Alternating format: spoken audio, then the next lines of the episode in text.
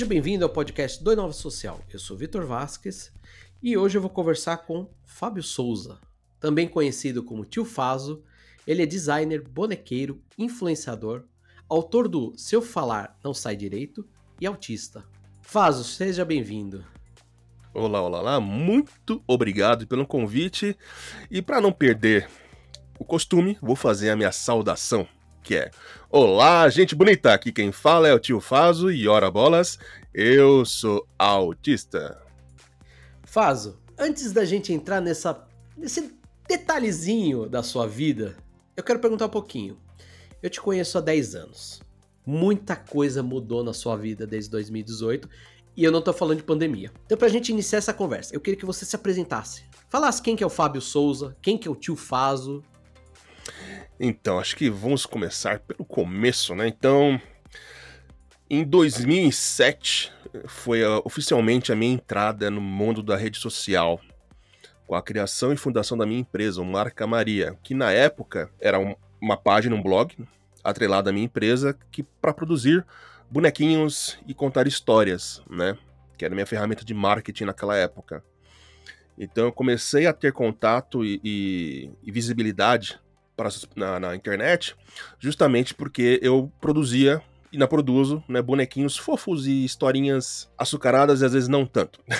então, desde aquela época, eu comecei a, a, a ter uma notoriedade justamente por, pelo tipo de conteúdo que eu produzia, né? De me permitir, por exemplo, dar aulas em, em sites famosos, aparecer em eventos e tudo mais. E com acho que o aumento da minha participação em redes sociais e entendendo melhor essa ferramenta, né?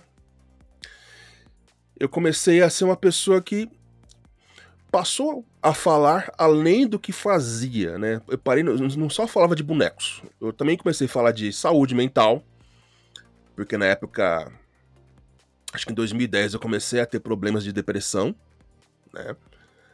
Então eu comecei a ter esse contato direto porque as únicas pessoas que eu tinha contato mesmo de verdade era pela internet.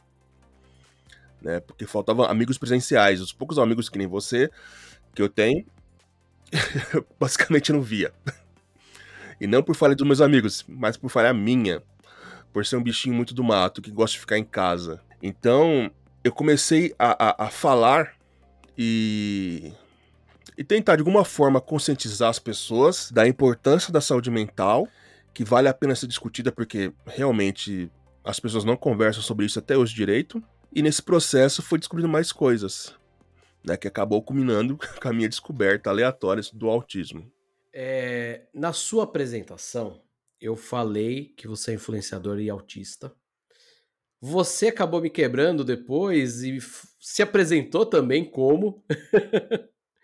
Mas o que eu queria dizer é: descrever uma pessoa pelo seu transtorno, pela sua deficiência, não é algo que a gente chega a dizer que é educado. Mas eu quis trazer essa apresentação, né? Uh, não só porque você utiliza, como você mesmo fez, né?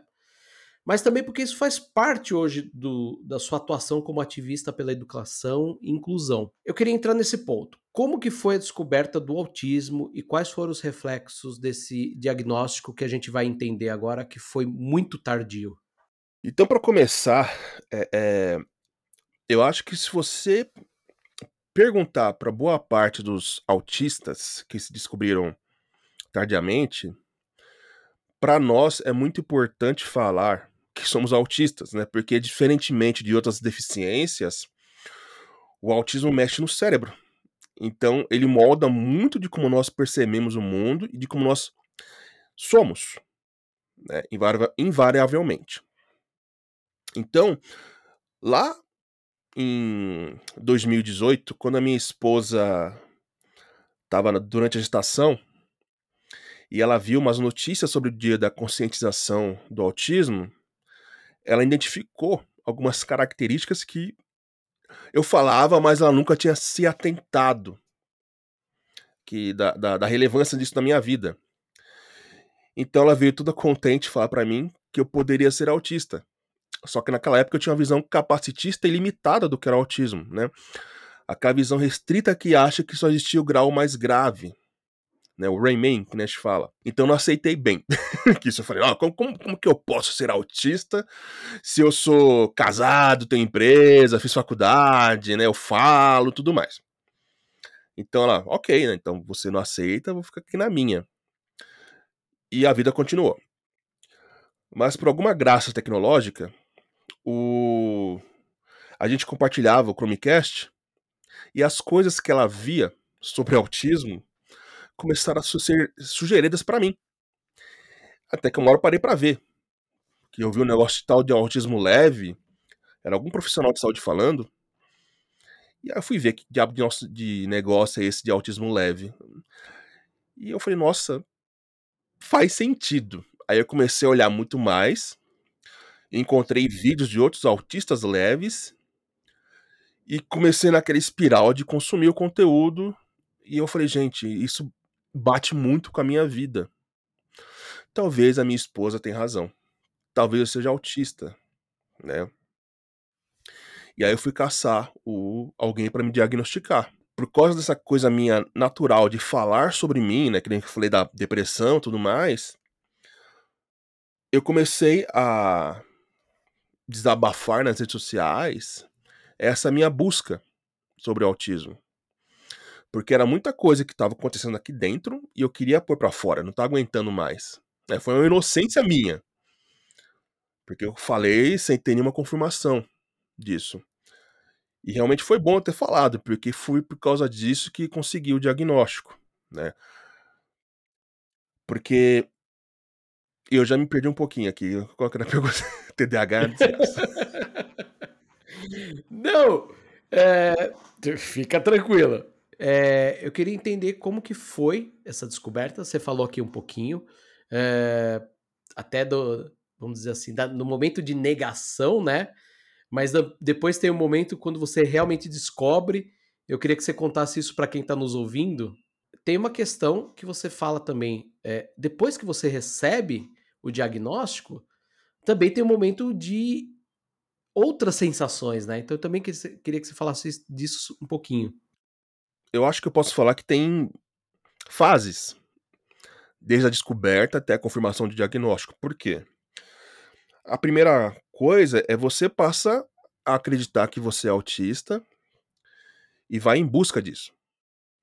E no meu caso, justamente por ser uma pessoa que fala muito bem, né, tá casado, ter filho e tudo mais, no meio público do SUS que eu fui tentar o diagnóstico, ninguém acreditava que eu era autista justamente por eles terem os mesmos preconceitos que eu tinha. Então, às vezes eu ficava assim, mas será que eu sou? Será que eu não sou? Um profissional de saúde está falando que eu não sou. Mas por tudo que eu tô lendo, há grande chance de eu ser autista. Então eu fiquei nessa batalha. Eu comprei essa briga para ter alguém que me confirmasse ou negasse que eu era autista, mas desse um embasamento correto. Porque o que eu via muito era tipo, aceita e fique quieto. Tinha muito aquela coisa do. Imagina, olha a idade que você tá, olha as relações que você tem. É, não, não, não entrava nem no, na questão de investigar é, o que você uh, identificava, né? Você não como um especialista médico, mas você como pessoa identificava como sintomas, vamos assim dizer, eles não investigavam, né? Esse era um grande ponto. E aí você ficava atrás desse diagnóstico do sim, do não, mas de alguém que realmente investigasse e falasse: não, você não tem por isso, isso, isso. Não, você tem, que foi o que você descobre, né? Por causa disso, disso e disso, não foi? Exato. Eu cheguei a ouvir de uma psiquiatra no SUS que eu não podia ser autista por causa do feeling dela. feeling não é motivo de diagnóstico, sabe? Foi quando encontrei. É, é, na verdade, não foi encontrei, me encontraram. Eu fui convidado para dar uma palestra num evento chamado Vozes do Autismo. E eu falei para a psicóloga que estava coordenando que eu não tinha laudo, não tinha nada, eu só achava que era, né? Ela falou: não tem problema, pode vir conversar com a gente aqui, fazer a palestra e tudo mais. E eu fui, como na presença de uma, de uma pessoa com autodiagnóstico. Que é um erro hoje fazer isso. Não recomendo. E depois que passou essa época da palestra, eu marquei uma consulta com ela pra poder verificar se eu era ou não. E a gente conversou acho que por 1 hora e meia, mais ou menos, e ela me disse que não tinha a menor dúvida que eu era autista. Aí hoje, pensando agora assim, talvez ela me convidou para esse evento, porque ela já percebia pelas coisas que eu falava na internet que eu era autista. Então não calhava de chamar alguém que não era para um evento de autistas, né. E ela me explicou quando eu perguntei: "Por que que eu você fala que eu sou autista e e os outros não falam que eu sou autista, né?". Ela falou assim: "Quem não tem especialização e não trabalha no dia a dia com autista, e não vê os diversos graus, tudo mais" "se prende a estereótipo". Uhum. Se prende na sua fala. Mas quando observa o histórico de sua da de vida, né, tudo que você passou e você passa, você gabarita tudo pra ser um autista. Não, porque o autismo é algo que que acontece desde a infância, você não vira autista, você nasce autista. E você marca tudo isso pra ser autista.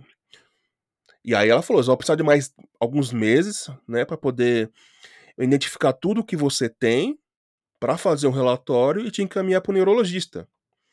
E aí você passa pra uma segunda etapa, que o neurologista ou psiquiatra, ele vai verificar aquele relatório, vai te entrevistar ele pode não concordar com o resultado do da análise da psicóloga. Então pra você ser diagnosticado autista, né, não é algo simples, tem várias etapas várias barreiras. E na barreira que eu achava que, tipo: "Nossa, será que agora que o o neurologista vai falar que eu não sou autista, vai acontecer isso agora?", ele não, pegou e: "Ok, toma aqui teu laudo", sabe. Então eu passei por pelo menos 2 etapas pra Uhum. confirmar que eu que eu sou autista. Então, toda aquela dúvida que os outros profissionais colocaram em mim, se dissipou. E eu estava certo ser o chato, de querer uma uma explicação correta. Não bastava ser feeling. Eu queria eu perguntei pra pra psiquiatra que me falou isso: "Me explica por que que eu não sou autista". Me manda me dá alguma literatura pra entender que transtorno é esse que você fala que eu tenho, que ela falou que eu tinha que eu era histriônico. Me indica literaturas eu poder ler. Ela falava pra mim: "Ah, você quer saber demais". Pô, gente, uma coisa que que pode mudar minha vida, que até aquele momento de 2010 até 2018 eu queria morrer diariamente por não me encaixar, que é por isso esse motivo que eu não conseguia te ver com a frequência que a gente gostaria, porque eu não conseguia, eh eh eh fazer os comandos básicos, assim posso falar, pra poder conviver com minhas amizades.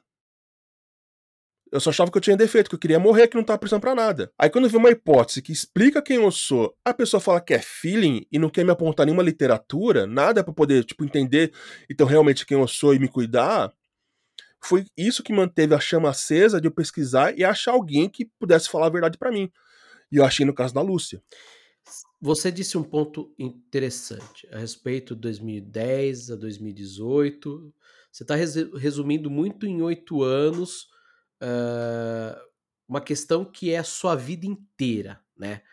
Porque esse esse diagnóstico tardio, eh, eu ouvi você falar, eu não me lembro agora em que entrevista que foi, que em 2018 2018, enfim, depois que você recebe o diagnóstico, você se entende, eh, sua vida começa a fazer mais sentido.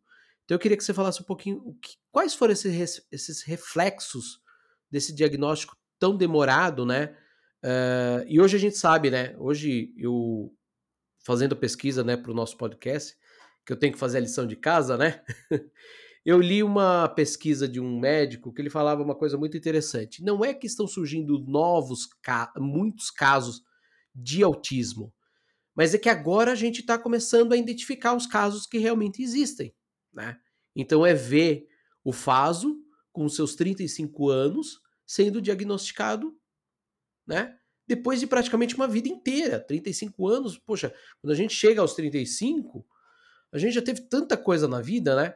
Então eu queria que você falasse um pouquinho que como que foi isso, né, você olhando pra trás, pra sua vida, seus 35 anos, você falou assim: "Não, agora faz sentido". Então, eh, eu acho que a se você pegar qualquer autista diagnosticado tardiamente, ele fala que tem um alívio, né. de se entender. Eu gosto de falar que eu tive um perdão. Um auto perdão. Porque desde criança os sinais estavam lá. Minha mãe tentou entender o que eu tinha, só que a medicina da época, né, anos 80 não permitia, eh, a identificação de um autista leve, como eu. Eu lembro que quando eu estava no útero da minha mãe, eu sou o segundo filho dela, ela falou para o obstetra que eu estava muito quieto na barriga e não mexia.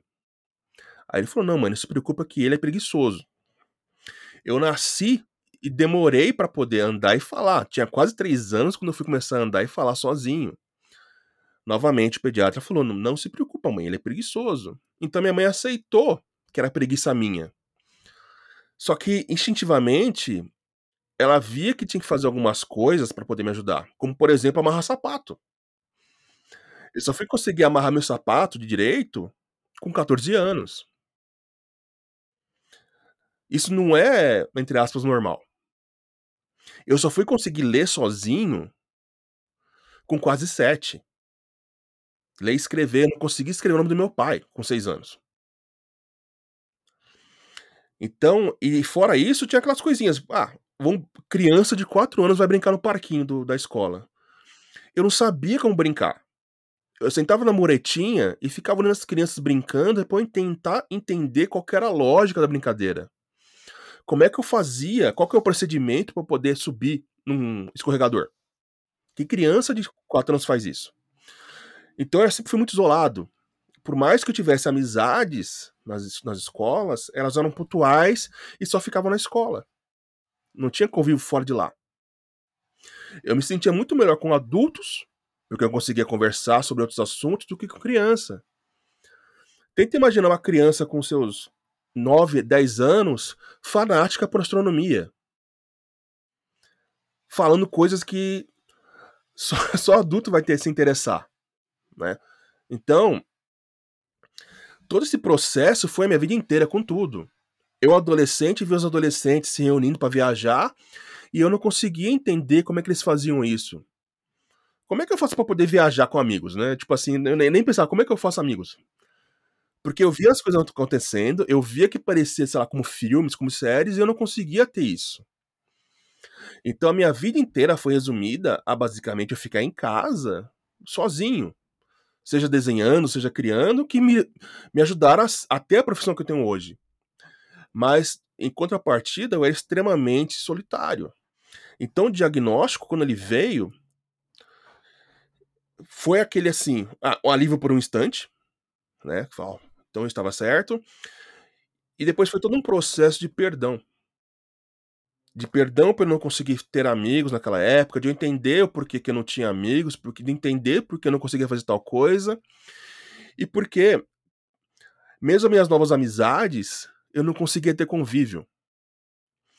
Eu acho que a coisa que mais me pesou é é é e eu vou desculpa se eu cutucar na ferida aqui, sua também, mas são 2 episódios meus, da minha vida que foram tipo assim, olha foram coisas pesadas que mudaram a minha visão de mundo. A primeira é, eu quando te conheci, você era o meu amigo, a gente tenta sempre tentava marcar de se ver, e eu não conseguia. Uhum.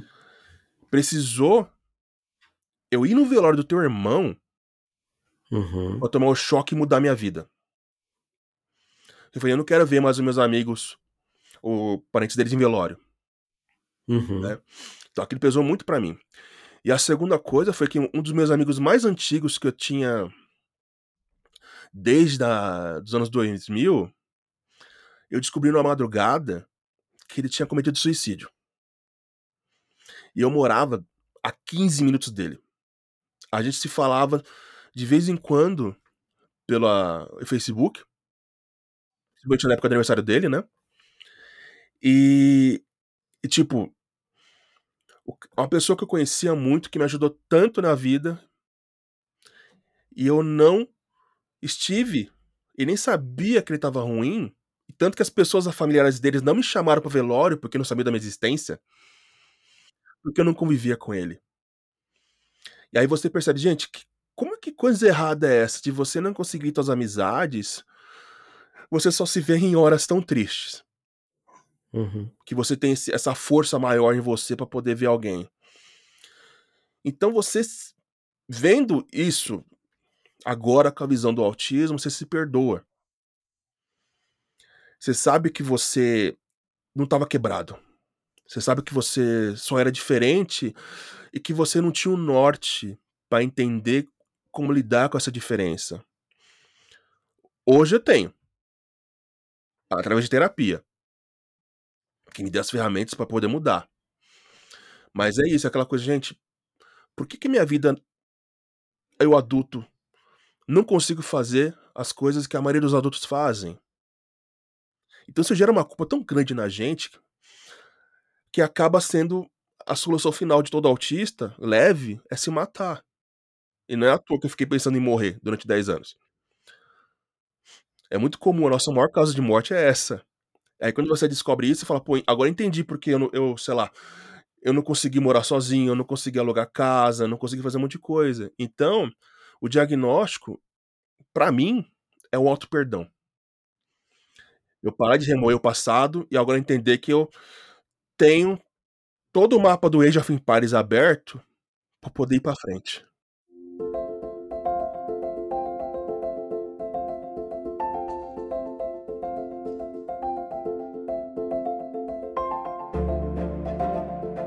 E você, nessa busca sempre do porquê, porquê, porquê, né, você falou aqui em muitos momentos, você falou: "Por que isso? Por que aquilo?". Eh, você também chegava a tentar arranja arranjar respostas, né, então eu acredito que você tenha culpado, por exemplo, a depressão, quando a depressão na verdade era o resultado, né, po posso estar errado aqui, mas eu queria escutar de você. A depressão ela foi um resultado de você não ter sido diagnosticado com autismo e ter sofrido tudo isso, então aí veio a depressão, mas aí você identificava a depressão como um como o causador daquele já que você não tinha, né, o diagnóstico do autismo, como causador do: "Ah, eu não consigo encontrar o Victor, eu não consigo fazer isso, conseguir fazer aquilo", foi mais ou menos isso? Sim, foi. Porque pensa, você tá com a depressão, aí você não levanta e não faz as coisas achando que: "Ah, sabe, eu tô deprimido, realmente não tenho força, né, eu preciso ser consertado, ser arrumado pra poder eu voltar a ser um adulto funcional". Uhum.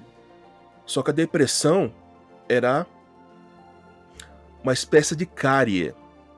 Uhum. É só um um sinal de que algo maior tá acontecendo. Então você sente aquela dorzinha no dente, você fala: "Hum, talvez seja com uma cárie". Só que às vezes você pode estar com um canal, uma infiltração. Então é só um sintoma do que tá acontecendo, na verdade. Então, eu entrei em depressão por perceber o meu mundo como estava há muito tempo bagunçado. Você querer fazer as coisas e não conseguir. Porque parece que tem uma barreira invisível. E aí quando você vem a a a o diagnóstico, nem o diagnóstico, a hipótese do autismo, tudo para e você começa a entender: "Agora eu não quero morrer. Eu quero ver se essa é a resposta pra depois eu vou saber se eu vou sofrer ou não". Uhum. E com a resposta, tipo assim, congela, porque você fica aquela coisa assim: "Meu, eu quero entender o que tá acontecendo comigo". Isso faz muito sentido. Então fica tudo toda tua tua desgraça fica em suspenso pra você entender o que tá acontecendo. Aí quando você entende aí você começa a a compreender que aquilo que você sentia não era a causa, só era um sintoma. Um sintoma derivado de você passar uma vida inteira sem diagnóstico, passar uma vida inteira com um pedaço muito importante da sua vida que você não sabia que era isso, oculto de você. Era brigar eternamente com o inimigo invisível e nunca vencer. Uhum. Então a depressão era eu sentindo as pancadas da vida. Só que eu não via quem estava me batendo. Fazo, eu quero trazer aqui um dado, hã, interessante pra gente entender um pouquinho o que que é esse cenário dos espectros do autismo no mundo, né. Segundo os dados do CDC dos Estados Unidos, é, atualmente o transtorno do espectro do autismo impacta de 1 a 2% da população mundial. É, um planeta com 8 bilhões de pessoas é muita gente. É, não vou nem falar que foi diagnosticada, mas é muita, muita gente dentro desse transtorno, certo? Só no Brasil a gente acredita que são 2 milhões de pessoas é, que também não estão diagnosticadas. Por isso que a gente fala é, que acredita-se, né? Então, é um, é um, é um mundo de, onde muitas pessoas ainda não têm o diagnóstico, né? Que foi o seu caso até os 35 anos. Eu queria que você falasse um pouquinho, que tipo de acessibilidade nós precisamos começar a pensar para essa parcela da população? O que, que a gente precisa pensar como sociedade é, já que você falou tanto aqui, né, de ver o mundo de uma forma diferente, é, o que, que a gente precisa começar a pensar é, quais pontos para poder inserir vocês é, também numa sociedade que seja mais confortável né, para todos? Tem uma pesquisa que estima que aqui no Brasil, né, porque a gente não tem dado oficial ainda, e o censo não vai dar um dado correto, porque, por exemplo, o censo passou aqui em casa e não computou que tem dois autistas, né? Que sou eu e meu filho. então não vai ser o dado correto. Mas estimam que só 10% dos autistas brasileiros têm diagnóstico. Né? Então, é muita gente sem saber quem é de verdade. E a inclusão do autismo, diferentemente das outras deficiências, é uma inclusão muito mais fácil de ser praticada e barata. Porque você não precisa construir uma calçada planinha, né? não precisa pôr piso tátil, não precisa pôr rampa, elevador. O que você precisa é são poucas coisas de ordem física e a maioria é de ordem comportamental. Coisas físicas são o quê? Ah, você tem um ambiente que dê para regular temperatura, né? Eu, por exemplo, eu sinto muito calor, porque meu cérebro não interpreta o, a temperatura do mesmo jeito que você. Então, se tá 13 graus, eu tô de bermuda e camiseta, porque eu não sinto tanto frio como você, porque eu não percebo tanto frio como você. Então é coisa assim, ah, vamos colocar um ambiente que dê para ser mais regulado a temperatura. É, se for em caso de local de trabalho, autorizar que aquele autista tenha, sei lá, um ventilador perto dele se ele sente muito calor, um, um aquecedor se ele sente muito frio. A parte sonora é permitir que a gente tenha um controle do, da entrada de sons no nosso cérebro, então abafador de ouvido. Você, por exemplo, ter lojas com som mais ameno. Tem loja que eu não consigo entrar, que eu passo mal. Que o som é muito alto, é muita luz, né? Outra coisa, luz. Você tem uma luz mais suave. Então são poucas coisas que você precisa adaptar fisicamente para um autista, para ele estar tá lá presente. Outras são de ordem social, como eu falei. Então, por exemplo, é você não cobrar que um autista obrigue ele, por exemplo, a atender telefone. Muitos têm dificuldade de fazer isso. Ou, por exemplo, você não é, é, obrigar e usar como critério de atendimento que o autista tenha que ser aquela pessoa sociável. Porque tem muitos autistas aqui no mercado de trabalho que não consegue trabalho ou não evoluem no cargo porque não sabe socializar. Sabe? Ah, eu quando no meu último emprego, meu chefe que me arrancava do meu posto de trabalho para poder participar de confraternização. Porque eu queria trabalhar, tava lá me divertindo trabalhando, Aí falou, ó, vai ter festinha. Eu falei, pai do céu, lá vou pra festinha. Aí ele pegava assim, chegava, ele desligava o monitor e falou, vamos lá pra cima pra festinha. Então ele fazia isso. Porque se dependesse de mim, eu não iria. Né? É você entender que, por exemplo, assim, comandos para nós autistas precisam ser muito literais e claros. Você não pode pedir alguma coisa e deixar subentendido outra. A gente não vai perceber. Né? Tem que ser bem claro. Fala, Fábio, faça isso, isso e isso. Não, Fábio, faça isso, mas eu quero que você entregue, entregue a Y, sabe? Que a gente não vai captar isso. É que mais. É você entender que cada autista é diferente. E cada um tem um potencial diferente para ser explorado. Então você não pode, por exemplo, pegar um autista que é muito bom em organizar coisas e colocar num, num, lugar, num local que isso não vai ser usado. A gente vai ter muita dificuldade de transitar para aquela função nova que a gente não tem competência. O jogo de cintura no autismo é muito difícil. Eu sou um autista que tem muito jogo de cintura. Eu sou quase um caso raro. E eu tenho minhas dificuldades. Precisa de um trabalho muito mental grande para a gente tentar mudar alguma coisa. Eu tenho um exemplo muito claro, que era quando eu estava alugando uma sala comercial, eu levava de ônibus uma hora para chegar lá. E a minha esposa falou: se você pegar outro ônibus, chega lá em 20 minutos. Eu precisei de seis meses para me convencer a pegar o outro ônibus. Porque eu não queria mudar a rota que eu já conhecia.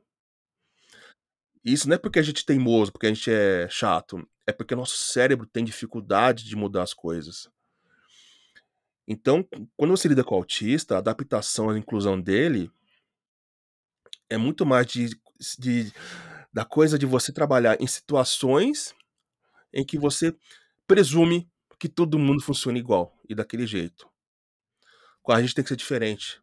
Tem que ter um tato maior e entender que nós temos limitações. Não é porque a gente não usa cadeira de roda que a gente não é deficiente. A minha cadeira de roda está no meu cérebro. Você não vai pedir para um cadeirante levantar e andar. Então por que você pede para mim fazer coisas que eu não consigo? Por que você pede para mim atender um telefone se eu tenho dificuldade? Por que você pede para mim trabalhar, sei lá, com atendimento ao público se eu sou ótimo em, em trabalhar criando coisas? Então tem que ter essa visão de parar de colocar todo mundo na mesma caixinha e conversar de fato com a gente, perguntar, olha, o que você é bom, o que você precisa para poder trabalhar bem o que você precisa para viver bem, né? E assim você consegue incluir a gente de verdade na sociedade. Escutar as pessoas, né? Escutar quais as necessidades dela, porque cada um é diferente do outro. Foi o que você falou. A gente tem hoje os graus de autismo, né? Ali para classificar, enfim, porque a, a, a área médica exige, né, que a gente tenha ali uma metodologia para poder, é, no fim do dia, tentar organizar de uma forma, né? Mas foi o que você falou, você pode ser até um caso raro, né? Porque cada um ele acaba se comportando de uma forma, né? Então, tem autistas que eles vão ter mais dificuldade com a questão de luminosidade, tem outros que, é com a questão sonora, como você falou, né? E, e, eu super te entendi é, nessa questão, porque realmente tem lojas que o volume é tão alto, tão alto, que até mesmo eu que não tenho, sinto dificuldade. O que para você é praticamente uma barreira né, invisível de, de, de transpor, né? Exato. É... E a coisa dos graus, né? Além de ser médico, na prática, ele identifica duas coisas. Primeiro, o quanto de suporte cada autista precisa, e todo autista precisa de suporte, né? Então, quando você pensa na criança, bebezinho, tipo um ano, a gente tem que dar de comer, tem que trocar, dar banho e tudo mais. Então, essa criança precisa de muito suporte para viver. Então, é mais ou menos uma analogia referente ao grau 3, que precisa de muito suporte. Porque vai ter autista grau 3 que não consegue ter um autocuidado, não consegue comer sozinho. Então precisa de um suporte constante. Eu que sou grau 1, eu preciso de pouco. Então, que nem preciso de às vezes ajuda para lembrar alguma coisa, lembrar que eu tenho que comer, porque eu esqueço, eu não sinto fome, sabe? Ir ao banheiro é, tem que ser uma coisa mais mecânica, porque eu não eu não lembro, às vezes, de ir ao banheiro. Então eu posso passar o dia inteiro sem ir ao banheiro, então tem que ter essas coisinhas. E o grau também fala sobre o nosso funcionamento cerebral. Porque não é porque o autista é, não fala, não verbaliza, né? Que ele não, não tá prestando atenção. Ele funciona igual a mim, igual a você. Só que ele não tem controle no cérebro. Então, enquanto um grau 1 tem muito controle no cérebro, um grau 3 talvez não tenha tanto. Só que são pessoas iguais funcionamento. Então você também tem que pensar nisso, porque, por exemplo, assim, o meu cérebro, quando ouve um barulho, eu consigo ainda lidar com ele. Já para um grau 3, talvez ele não consiga, por isso que ele tem crise. Então, até na hora de você incluir as pessoas, você tem que pensar nisso. Porque, por exemplo, na comunidade autista, é muito normal que a maioria dos autistas não consigam ouvir áudio, tipo WhatsApp. Interessante. Então, o que a gente precisa? A gente faz o quê? A gente ou prefere que você mande mensagem, ou que você pergunte que posso te mandar um áudio, porque a gente precisa se preparar psicologicamente, ou a gente usa programas para traduzir o áudio para texto. Porque para nós o, te, o áudio pode ferir, às vezes com pouca coisa. Eu, por exemplo, eu não vejo vídeo sem legenda. Por quê? Meu celular tá o tempo inteiro no mudo. Porque cada um tem um áudio diferente. Às vezes tem um som muito alto, som muito baixo, e isso requer energia do nosso cérebro. Então, quando você faz um conteúdo e não tem legenda, eu não acabo não vendo. Sendo que a gente é um público consumidor. Então, tipo, a empresa perde nisso. Um produtor de conteúdo perde nisso. Então, é que nós estamos falando, tem que conversar. Ver o que cada um precisa. Às vezes você vai estar na equipe e falar assim, ó, oh, Fábio, você pode te mandar áudio? Pode eu consigo lidar com áudio. Aprendi a lidar com áudio. Mas um outro autista do mesmo grau que eu pode não lidar. Então você não pode pegar, me pegar como regra. Você tem que saber adaptar. E às vezes a adaptação vai ser de acordo com, com, com o freguês. E, Fazo, me explica uma coisa. É, agora só uma curiosidade. É, também tem aquela questão de nem sempre você tá. É, vou, vou, dar um exemplo aqui.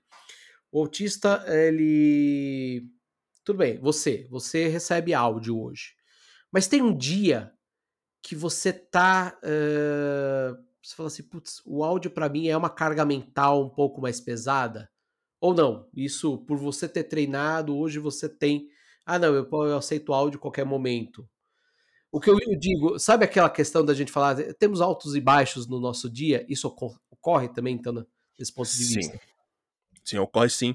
Porque tenta pensar que o nosso cérebro é como se fosse um, um celular e cada coisinha que a gente faz é abrindo, vai abrindo um aplicativo. Quem não é autista, automaticamente o sistema fecha o aplicativo. A gente não, vai deixando aberto. Então o fato, sei lá, de ir ao mercado e fazer uma compra, ficar lá meia hora, uma hora, sobrecarrega o meu sistema. Então, quando eu volto, eu não consigo lidar com áudio, por exemplo. Às vezes eu tô no carro e eu percebo que eu tô sobrecarregado, eu não posso nem ligar meu rádio para poder ver música. Ou sei lá, ah, por exemplo, vamos pensar aqui. Amanhã eu tenho uma reunião com o cliente. E vai ser uma reunião só em outro lado da cidade. Então, o que eu tenho que fazer para poder encarar essa reunião? Fala, olha, eu vou ter que dormir bem para poder estar com a mente descansada. O caminho de ida, eu não vou poder ouvir nenhum rádio para não sobrecarregar meu cérebro, porque já vai sobrecarregar pelo trânsito, pelo barulho do uhum. trânsito. Ah, amanhã vai fazer 30 graus. Eita, eu vou ter que carregar uma água gelada comigo para poder diminuir minha temperatura. E com certeza eu vou chegar pelo menos meia hora, 40 minutos antes da reunião, para eu poder me estabilizar sabe? Então, tudo é planejado, tudo é pensado no autismo. No autismo, quando a gente tem essa ciência. Porque, às vezes, pouca coisa pode desestabilizar a gente. A gente pode estar conversando aqui e começar, por exemplo, sei lá, alguém usando uma maquita aqui do lado. Eu tô falando bem. Mas daqui, sei lá, 15 minutos, eu começo a enrolar a língua sem perceber. Porque eu tô focado no nosso papo, só que meu cérebro tá absorvendo aquele barulho da maquita. Eu não noto. Então, por mais que eu treine e consiga fazer algumas coisas, às vezes o cérebro não lida. É muito normal que, por exemplo, assim, eu acorde de manhã e eu não responda nada para ninguém. Justamente porque meu cérebro tá religando, e se eu tiver uma, uma noite péssima de sono, com certeza a minha resposta não vai ser como eu gostaria de ser. Essa semana eu fiz uma live e eu tava com muita dor nas costas. E eu não consegui responder direito as coisas. Por causa da dor. Porque eu tava com muita dor há muito tempo e eu tive que ficar com a luz ligada. E eu tive uhum. que falar e interagir. Eu já não conseguia fazer isso direito. Então, se você pega eu falando na terça e eu falando hoje com você, dá pra ver a diferença.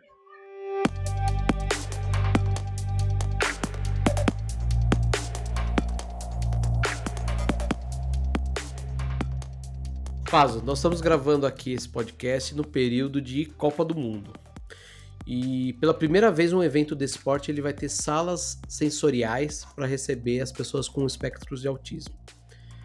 Uh, é, para quem não chegou a ver essa notícia, eu vou explicar aqui rapidamente. É, elas vão funcionar como espaços de descompressão, tá? é, fora da arquibancada, com isolamento acústico, para receber essas pessoas que vão para o estádio, né?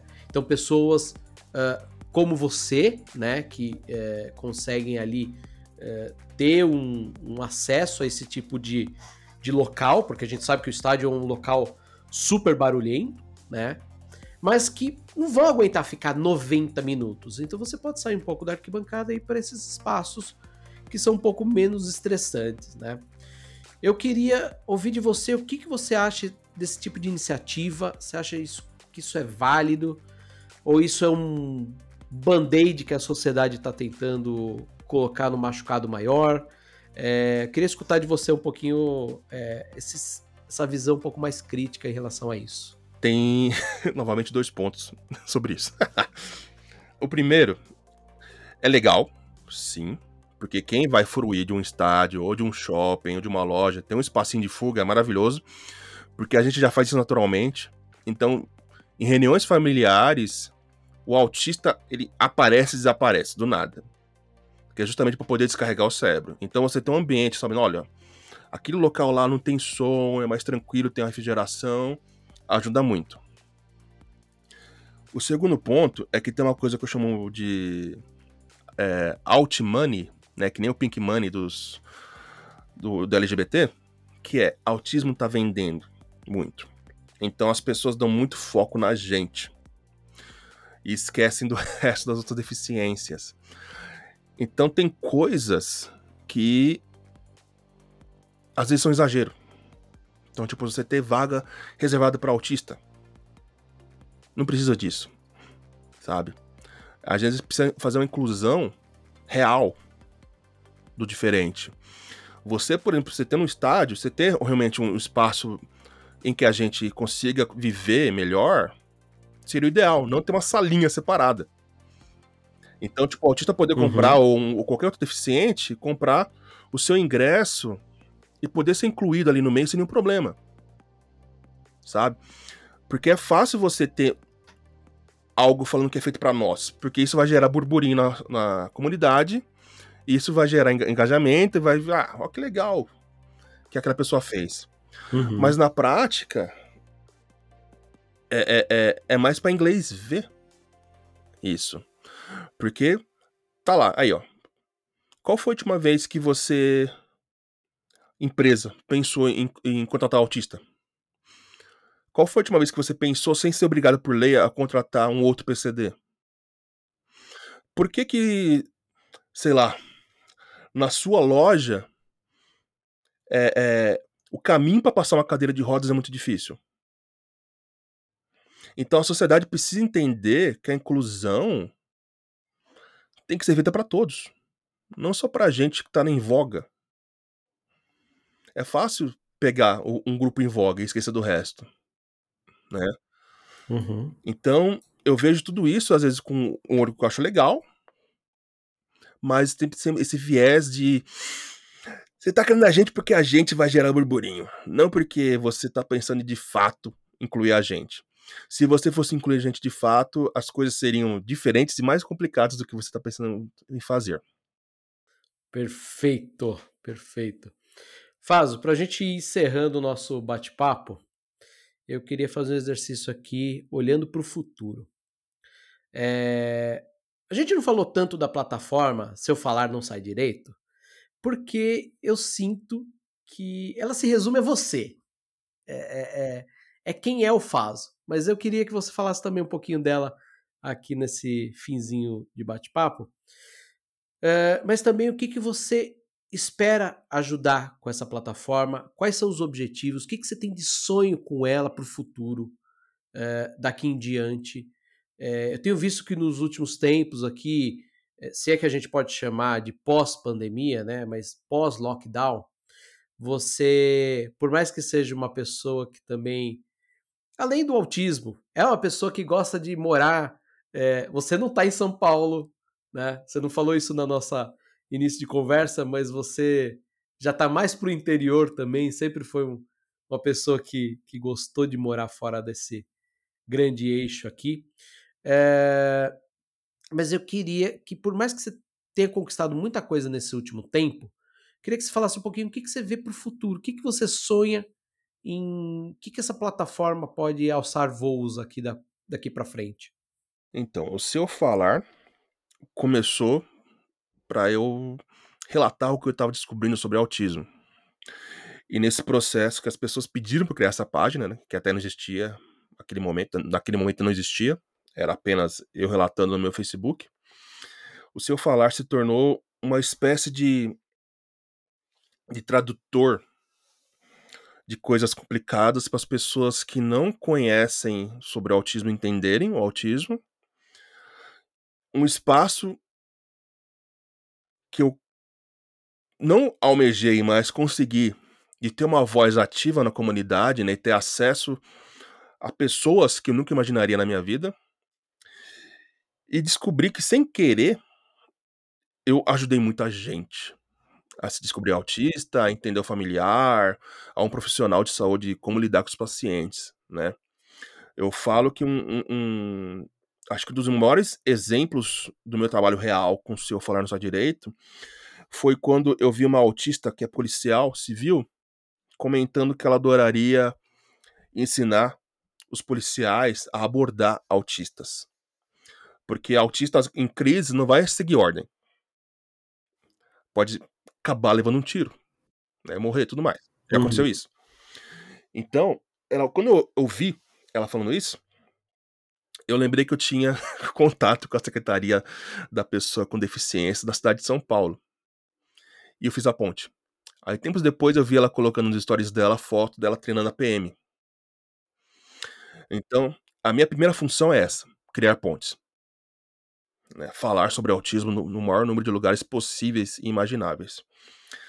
Depois disso, é, eu consegui usar o meu trabalho natural, que é criação de conteúdo, principalmente infantil,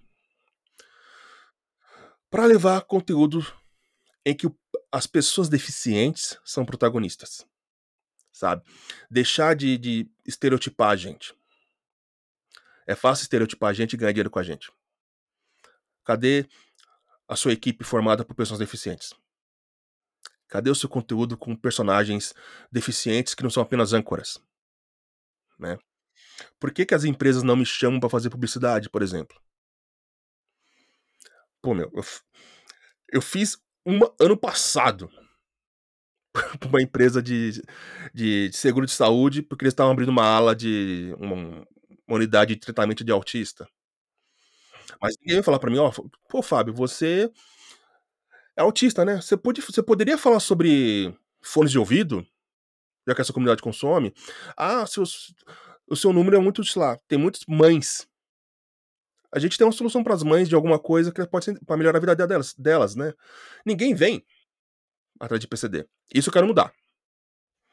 Né? Esse é o segundo ponto. Eu quero mudar. Quero tentar mostrar que a gente pode ser deficiente, falar de deficiência e mostrar que, olha só, você não precisa pensar em mim só em data comemorativa. Você pode pensar em mim para poder vender outras coisas. As minhas pessoas não são deficientes apenas e consomem deficiência. São seres humanos como qualquer outro. E por fim, acho que é o maior trabalho, e esse aí que vai ser mais difícil, eu queria muito. Eu até tenho aqui na minha parede chamado é, Agenda TEA 2060 eu queria que até 2060 aquele número de 90% dos autistas sem diagnóstico diminuísse bastante, sabe? Porque né, é inadmissível pensar o quanto de gente aí que se matou porque não sabe quem é. O meu pai tem 83 anos. Ele é possivelmente autista. Ele tem muito mais características que eu. E nunca teve diagnóstico e não vai ter agora porque ele tá senil. Pensa como foi a vida dele. Eu acho que ele nunca fez nenhuma besteira porque. Sabe-se lá por que nunca teve essa ideia. Eu quase fui embora por não saber quem eu sou.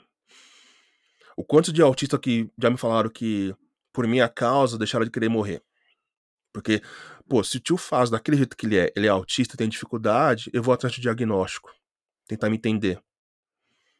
Não tá certo a gente morrer e ter a nossa primeira, nossa maior causa de morte ser o suicídio. Sendo que é algo que poderia ser muito bem feito no SUS se tivesse treinamento e capacitação dos profissionais. Quantas famílias por aí que você vê mães se matando porque não conseguem lidar com o filho, com todas essas demandas, porque não tem nenhum apoio. A gente tem que mudar muito nisso. Então, meus desejos são três: é comunicar e falar de autismo para o maior número de pessoas possível, mostrar que a gente pode consumir conteúdo e produzir coisas para qualquer grupo, só que foi feito por uma pessoa deficiente.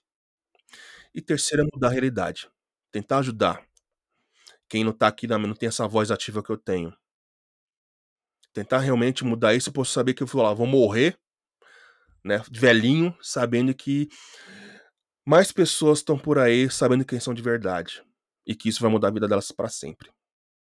Ah, e quase esqueci, o quarto item muito importante que entrou recentemente na agenda, que eu não tinha me atentado, que me, me informaram. É ajudar as empresas a entenderem que vale a pena contratar a gente. Porque eu descobri em pesquisas que muitos empresários não contratam autistas porque eles não sabem lidar conosco. A gente não é bicho. A gente só tem uma deficiência. Então, só tem cerca de 1% de autistas empregados, formalmente. E essa coisa de, não, de você não, não ter emprego, não tem, conseguir sustentar, vai acabar o quê? Gerando a, a baixa autoestima, que gera a depressão e que gera o suicídio. Então isso também tem, tem que mudar.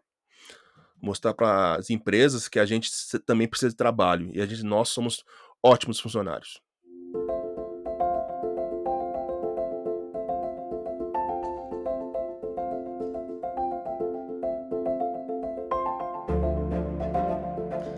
Faso, muito obrigado por essa aula. Foi muito legal escutar sua história, foi muito legal ouvir sua visão sobre esses vários pontos. Acho que foi uma conversa muito interessante. Espero que quem esteja nos ouvindo, uh, que assim como faz, identificou alguns, algum aspecto parecido, que queira investigar um pouco mais sobre si mesmo. Uh, eh, Para quem está nos ouvindo, que contratam pessoas também, escutar o que o Fábio falou, é, os autistas, como você mesmo disse, não são bichos, né? Então as empresas podem sim aprender a contratar é, essas pessoas com deficiência. E eu acho que é isso. Eu acho que foi uma conversa muito legal. Eu deixo aqui esse último espacinho para você falar com o ouvinte, convidar quem quiser te acompanhar, onde te acompanhar. E eu volto aqui para a gente encerrar então. Basta procurar por Se Eu Falar Não Sai Direito, tanto no YouTube quanto no Instagram, Facebook e LinkedIn. E também tem TikTok. Quem quiser comunicar comigo é só mandar mensagem que eu sempre respondo na medida do possível. E que mais que eu poderia falar? Que olhem as pessoas com autismo, né, os autistas, com um olhar mais aberto e pronto para aprender porque a gente tem muito a ensinar e muito a aprender né, com a sociedade. Então fica aqui meu super beijo de Jujuba e tchau, tchau. Lembrando que todos esses links que o Faso comentou estão na descrição desse episódio e a gente se vê no próximo episódio. Até lá, tchau.